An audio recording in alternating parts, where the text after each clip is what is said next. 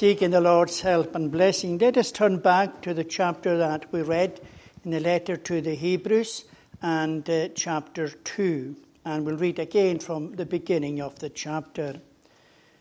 Therefore, we must pay much closer attention to what we have heard, lest we drift away from it. For since the message declared by angels proved to be reliable, and every transgression or disobedience received a just retribution, how shall we escape if we neglect such a great salvation? It was declared at first by the Lord, and it was attested to us by those who heard, while God also bore witness by signs and wonders and various miracles, and by the gifts of the Holy Spirit distributed according to his will, and so on. This letter, written in the first century of the Christian age, is referred to as the letter to the Hebrews. Now, who were these Hebrews? Well, they were Jews, God's ancient people, who were the recipients of the truth of God. It was necessary to write this letter to them because they had declined in their religion. Many of those who were converted and embraced the Christian faith had to suffer much persecution from other Jews, so that Christian Jews in those years were tempted to turn back to their former uh, religion of Judaism, to turn back to the priesthood and to uh, sacrifices and so on. The writer of this letter doesn't give his name, but it is generally accepted that it was written by the Apostle Paul. And in chapter 1, the writer is showing how Jesus Christ is superior to the angels. And then, as we come to chapter 2, verses 1 to 4, he digresses, and there is an interruption to the writer's discussion of Christ's relation to angels, which he resumes here again in chapter 2, verse 5. He begins this digression by an exhortation to us and to his readers to give good heed to the gospel. Then he writes of the danger. We must pay much closer attention to what we have heard, lest we drift away from it. And then he writes of the vengeance which is certain to follow the neglect of the gospel, which is, in, which is hinted in the question how shall we escape if we neglect such a great salvation? He begins the chapter by emphasizing the great duty that is laid upon us as those who hear the gospel. It is a great privilege, a great honor to be able to hear the gospel but it also carries a responsibility. Therefore, we must pay much closer attention to what we have heard. The word therefore could be translated for this cause or since, pointing us back to what we are told in chapter 1. And what are we told in chapter 1? Well, long ago, at many times, and in many ways. God spoke to our fathers by the prophets. But in these last days, he has spoken to us by his Son, whom he appointed the heir of all things, through whom also he created the world. Without ourselves digressing too much from our text, let us note that the coming of Jesus Christ into this world is the final revelation of God to man.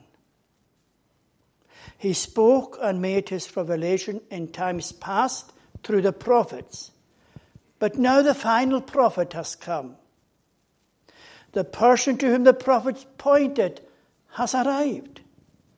And with his arrival has come God's last revelation to man.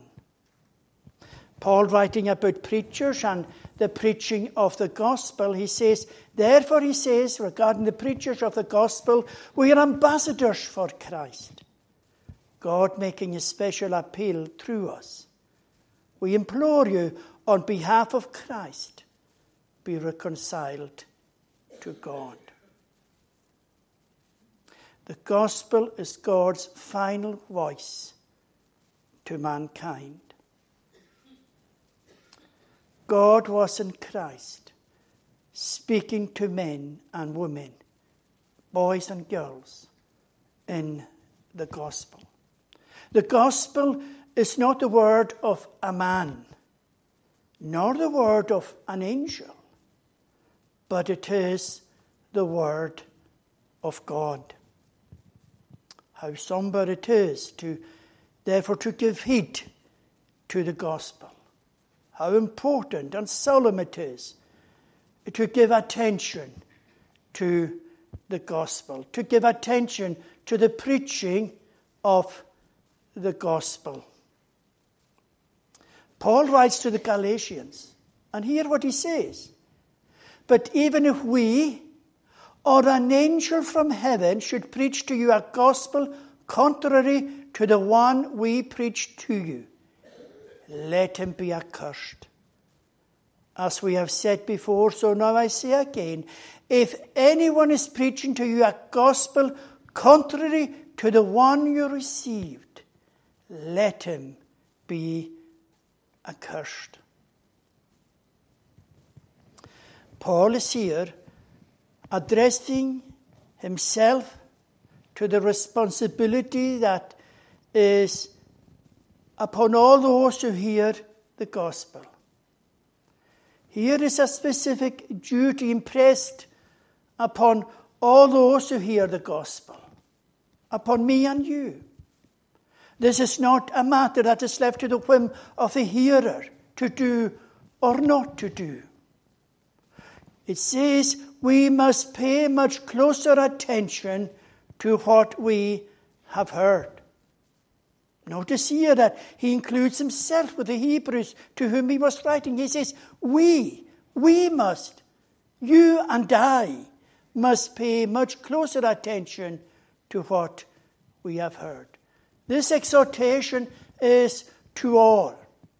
We must pay much closer attention to what we have heard, lest we drift away from it. When the apostle writes closer attention, he is saying to us that we should apply our minds to it, that we should consider it well, that we should meditate upon it, that we should think upon it.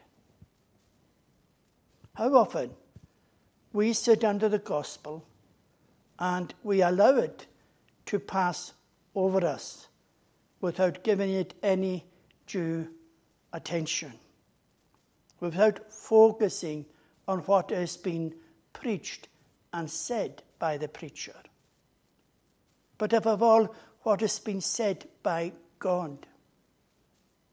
How easy it is for us to let our minds drift away thinking of tomorrow or uh, other things during that we might be doing during the week, or perhaps even dozing off to sleep. How easy it is for us under the gospel to drift away. But here we are told to give our attention to what we have heard and what has been said. We are to give closer attention to the message of the gospel. And we ought to give the closer attention to the gospel because the gospel has come to us absolutely and exclusively by the grace of God.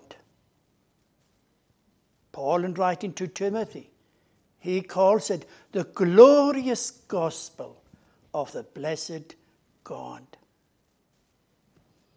the apostle says, we must pay much closer attention to what we have heard. To hear is not enough.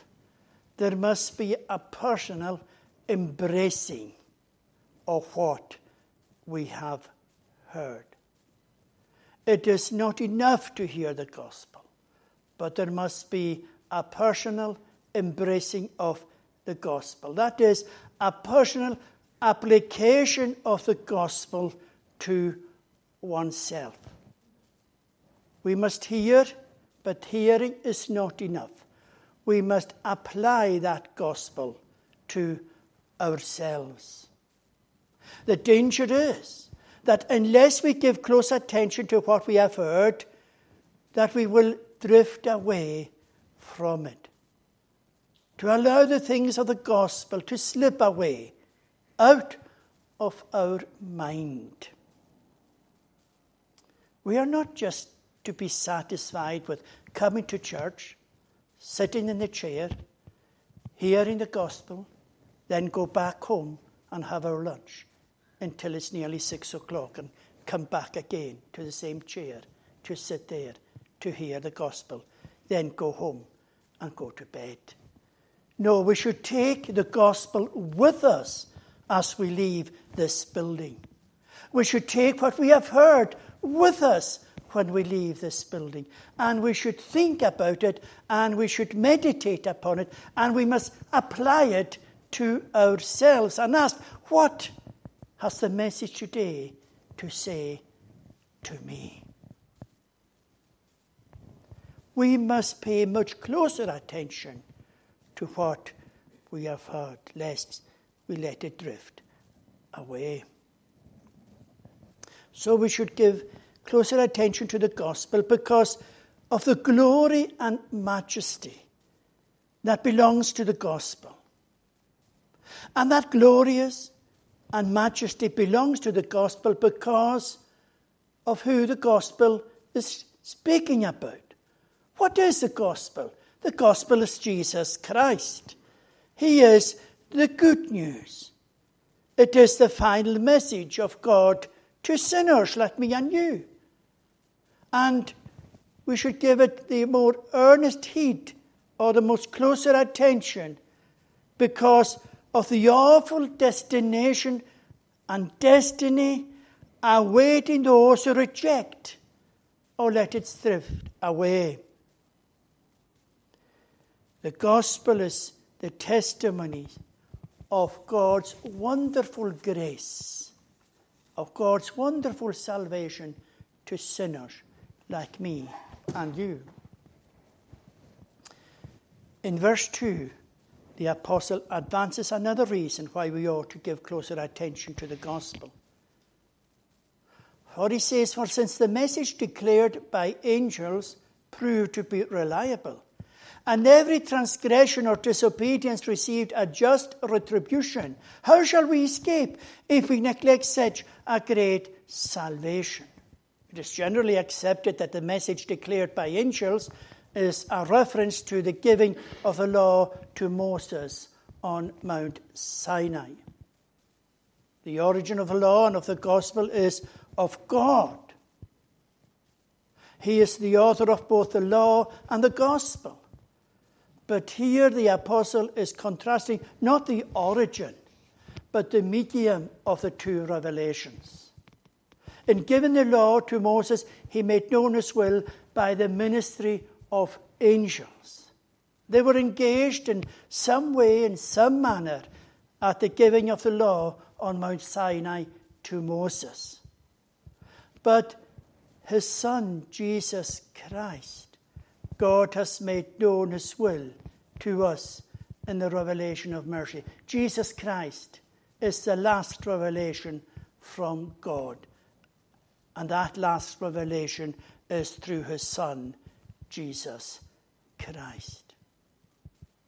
The gospel, the good news, is the ministry of the Lord Jesus Christ.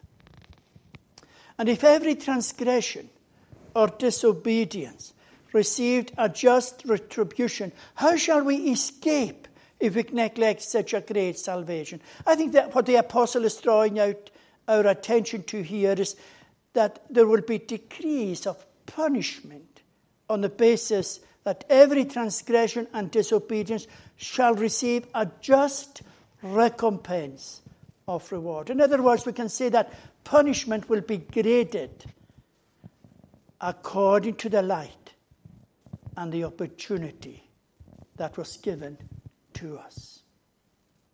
In the Gospel of Luke, chapter 12, we read these words That servant who knew his master's will, but did not get ready or act according to his will, will receive a severe beating. But the one who did not know and did what deserved a beating will receive a light beating. Everyone to whom much was given, of him much will be required. And from him to whom they entrusted much, they will demand the more. In chapter 10 of this very letter itself, we read, How much worse punishment do you think will be deserved by the one who has trampled underfoot the Son of God, and has profaned the blood of the covenant by which he was sanctified, and has outraged the Spirit of grace. In other words, if they received just punishment in the Old Testament for despising or snubbing the law of God, then we will receive just punishment in the New Testament for neglecting or drifting away from the only salvation that is offered to us in the Lord Jesus Christ and declared to us in the gospel. That brings us to that great question How shall we escape if we neglect such a great salvation? What is this salvation? It is the deliverance from sin and the punishment that is due to us for our sin. The salvation is having eternal life through Jesus Christ. This salvation, it was declared at first by the Lord. It was attested to us by those who heard, while God also bore witnesses by signs and wonders and various miracles and by gifts of the Holy Spirit distributed according to his will. The gospel first spoken by the Lord, then reported to us by uh, the apostles. God conferring the message of the apostles by signs, wonders, miracles, and gifts. Surely all these things brings before us the preciousness, the value of the gospel that proclaims and declares to us the salvation that is offered to sinners by God, by His grace, through His Son, the Lord Jesus Christ. Surely that brings before us not only the preciousness and the value of the gospel, but also the solemnity that is attached to us hearing this gospel being declared to us by those whom God has called equipped, and sent forth. This salvation is the greatest work that God has ever done. He brought the universe into being by His Word. God said that there'd be light, and there was light, and so on. But salvation was worked by God becoming Emmanuel, God with us. Sharing our nature without sin and going to the cross of Golgotha to suffer and die for sin that was not his own. The person of God the Son, who, though he was in the form of God, did not count equality with God a thing to be grasped, but emptied himself by taking the form of a servant, being born in the likeness of men, and being found in human form, he humbled himself by becoming obedient to the point of death, even death on the cross. He became the curse the cursed one, in order to work out salvation for sinners like me and you. And there was no other way by which salvation could be offered to sinners like me and you, but that God would become Emmanuel, God with us. How great is the salvation that is declared in the gospel? God planned it before the world began. This salvation is not an afterthought in the mind of God after man sinned. God purposed this salvation before man sinned. He planned it in the covenant of redemption. What is that? The covenant of redemption is something that, we, that was agreed upon by the three persons of the Godhead the Father, the Son, and the Holy Spirit before the foundation of the world was set. The three persons of the Godhead made an agreement among themselves regarding this salvation. The Father gave a people to the Son. The Son agreed to redeem them. And the Spirit agreed to apply the benefits of redemption to them. This salvation is great. Great because of the price that was paid. Great in its origin. And great because the price that was paid. Jesus Christ, the Son of God, took our human nature into union with Himself, not for 33 years, but forever. Jesus will retain His human nature throughout the ages of eternity. He is now having ascended, and in glory, He still is there in His human nature. He will never cast away his human nature. And in order to redeem and work salvation for sinners, Jesus, in, his nature, in, our, in our nature, in that human nature, had to undergo unspeakable agonies in mind, in body, and in soul. God the Father had to lay upon him the curse and the damnation that I and you deserve, that sinners deserve. Our sins were imputed and reckoned to Christ. He made him who knew no sin to be sin for us.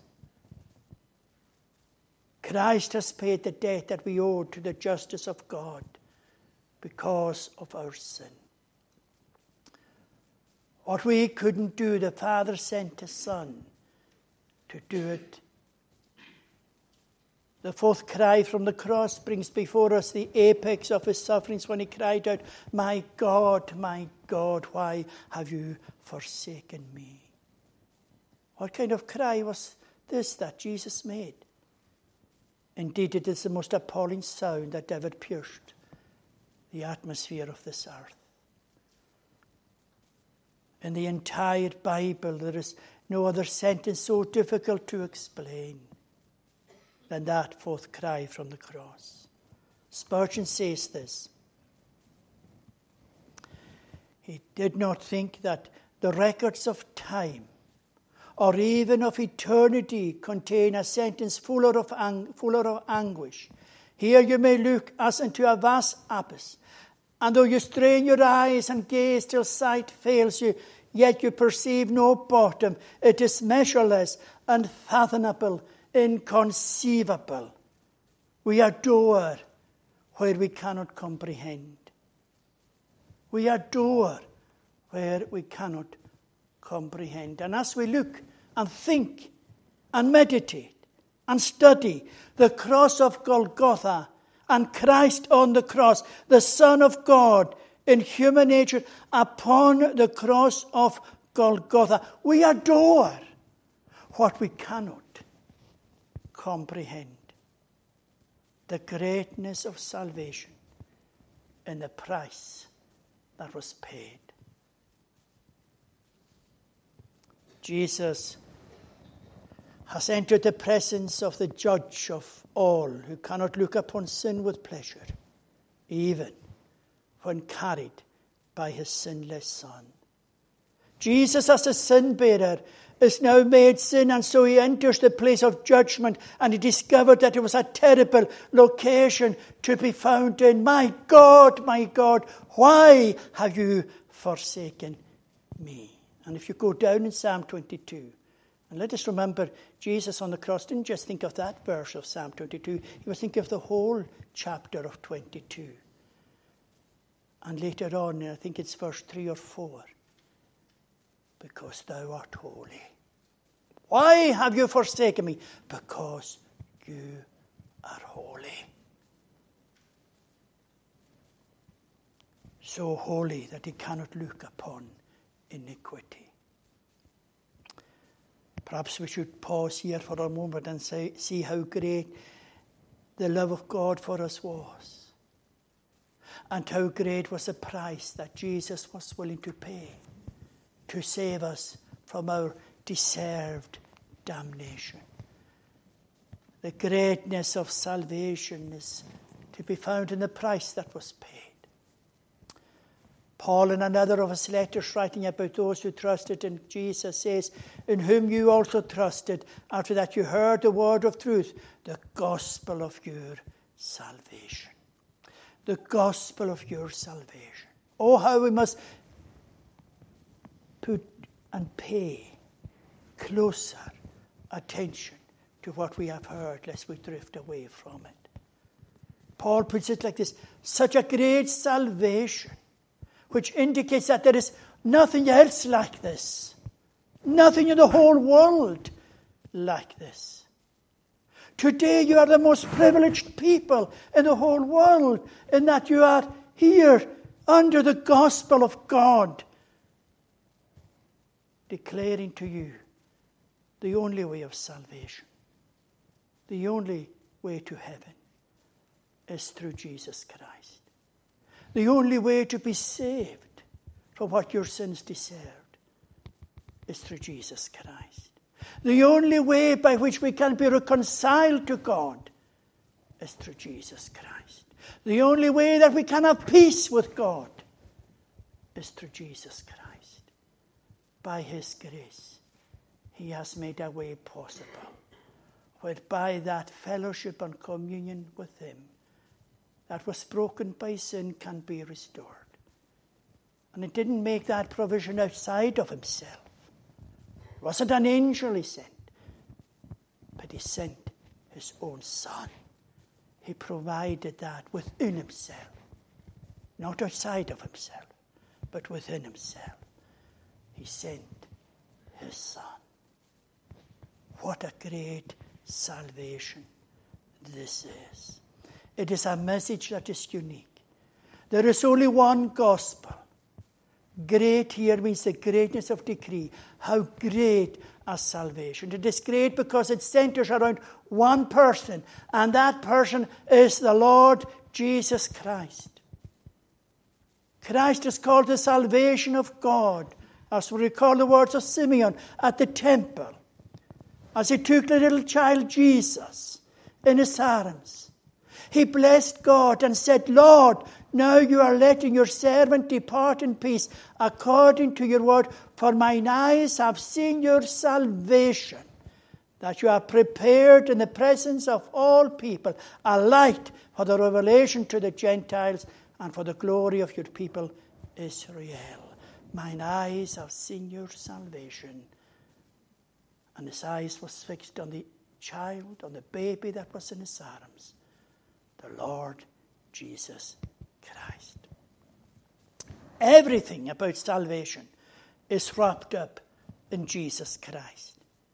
God's salvation is not only unique, but it is exclusive because salvation from sin is not to be found anywhere else but in Jesus Christ. If we are going to be saved from what our sins deserve, we are going to be saved from hell, then it is only, exclusively through the Lord Jesus Christ. There is no other road, there is no other way but Jesus Christ. We must pay much closer attention to what we have heard, lest we drift away from it. When the gospel is proclaimed in the hearing of sinners, it addresses itself to the moral responsibility to those to whom it comes. You're hearing it, but it also gives or grants a responsibility upon you and upon me. The gospel comes along to you with a responsibility. And our moral responsibility is to accept the message that the gospel proclaims. The gospel is not to be rejected because it has within it the inherent command to be believed or accepted or to be received. It is a gospel in which God commands men everywhere to repent. The gospel is for the sinner's acceptance. Paul could say to young Timothy, The saying is trustworthy and deserving of full acceptance that Christ Jesus came into the world to save sinners, of whom I am the foremost, or whom I am the chief. This exhortation was given to the apostle as one who wrote to us as he was led by the Holy Spirit. The Holy Spirit is given to reveal to us the things of Christ.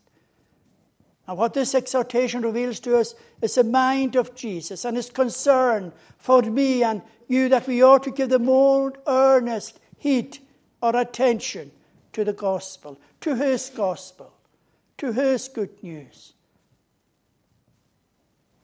However, verse 3 indicates to us that there are those who do neglect God's salvation, for Paul would not have said it unless it was a fact that there are people who do neglect the gospel. Are you one of them? Are you one of those who neglect the gospel of salvation? Well, the gospel is more than an announcement, it is an invitation, but it is more than an invitation. It is a command for the sinner to come in repentance and trust in the Lord Jesus Christ alone for salvation. It is an invitation, it is an announcement, it is an invitation. It's also a command. Carries the same authority as the Ten Commandments that we have given to us by God in the Old Testament, we all know the Ten Commandments. Well, this is a commandment that carries the same authority as the Ten Commandments the authority to believe the gospel, to believe the announcement, to accept the invitation, to obey the command, to believe the gospel. Whoever believes in him is not condemned. But whoever does not believe is condemned already because he has not believed in the name of the only Son of God. Paul, in another of his letters in regards to the return of the Lord Jesus Christ, uh, in, I'm not sure it's at 1st or 2nd Thessalonians, but one of those letters, he writes this For the Lord Jesus is revealed from heaven with his mighty angels in flaming fire inflicting vengeance on those who do not know God and on those who do not obey the gospel of our Lord Jesus. We may think that vengeance only applies to the heathen who have never heard about God. But here Paul makes it quite clear the same vengeance on those who do not obey the gospel of our Lord Jesus. Because the command to believe what the gospel declares, to believe in the Lord Jesus Christ, carries the same authority as all the other commandments. The same vengeance upon those who do not obey the gospel of our Lord Jesus. They will suffer the punishment of eternal destruction away from the presence of the Lord and from the glory of his might. How shall we escape if we neglect such a great salvation? Doesn't say, How shall we escape if we oppose this salvation, or if we resist this great salvation, despise it? But if we neglect it, you know, to be lost forever can be effortless. To go to hell can be effortless. To be lost forever can be so effortless. All it requires is that you neglect the gospel. All it requires is that you don't obey the command to believe in the Lord Jesus Christ. You don't have to work to be lost. You don't have to work in order to go to hell. All it needs is just stay where you are. Sit where you are, stay where you are. It's effortless. All you need to do is neglect the gospel, to make light of the salvation that is offered to you in the gospel. All that is required is for you is not to give close attention to the gospel that you hear. The great salvation that you are neglecting is something that you profoundly need. You need this salvation. Many in hell today will say, Well, I didn't want to come here. But I didn't hate God.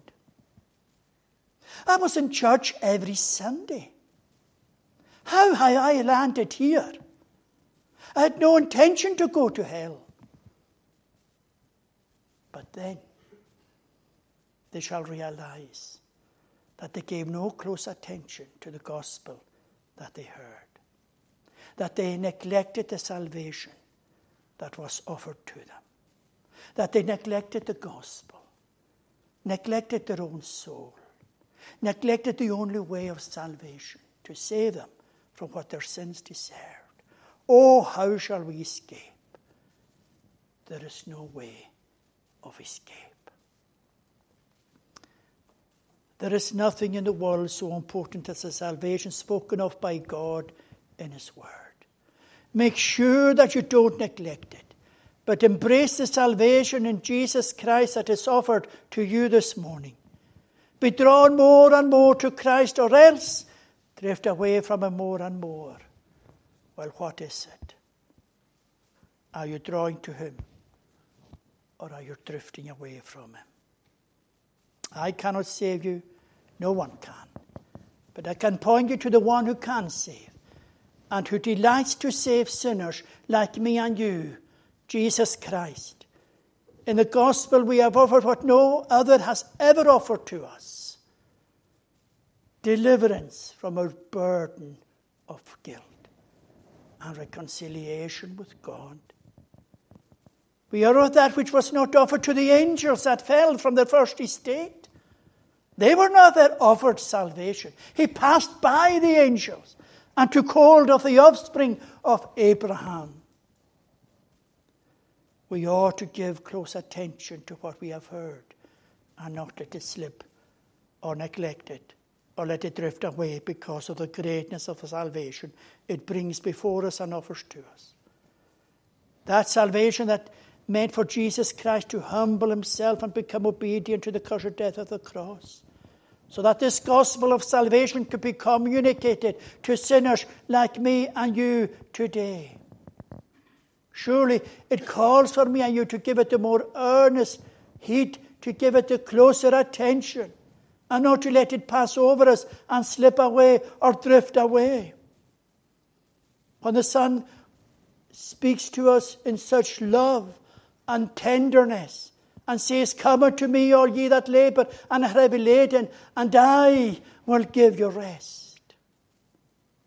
Think for a moment what you will lose if you follow not the gospel or obey not the gospel. What destruction awaits you at the last if you do not give heed to the gospel of our Lord and Saviour, Jesus Christ. Think of the consequences that await those who let the gospel drift away. Those who neglect and make light of the gospel of Jesus Christ. How shall we escape? There is no way of escape. I once heard the greatest definition that I ever heard regarding hell. And that definition was truth realized too late. Truth realized too late.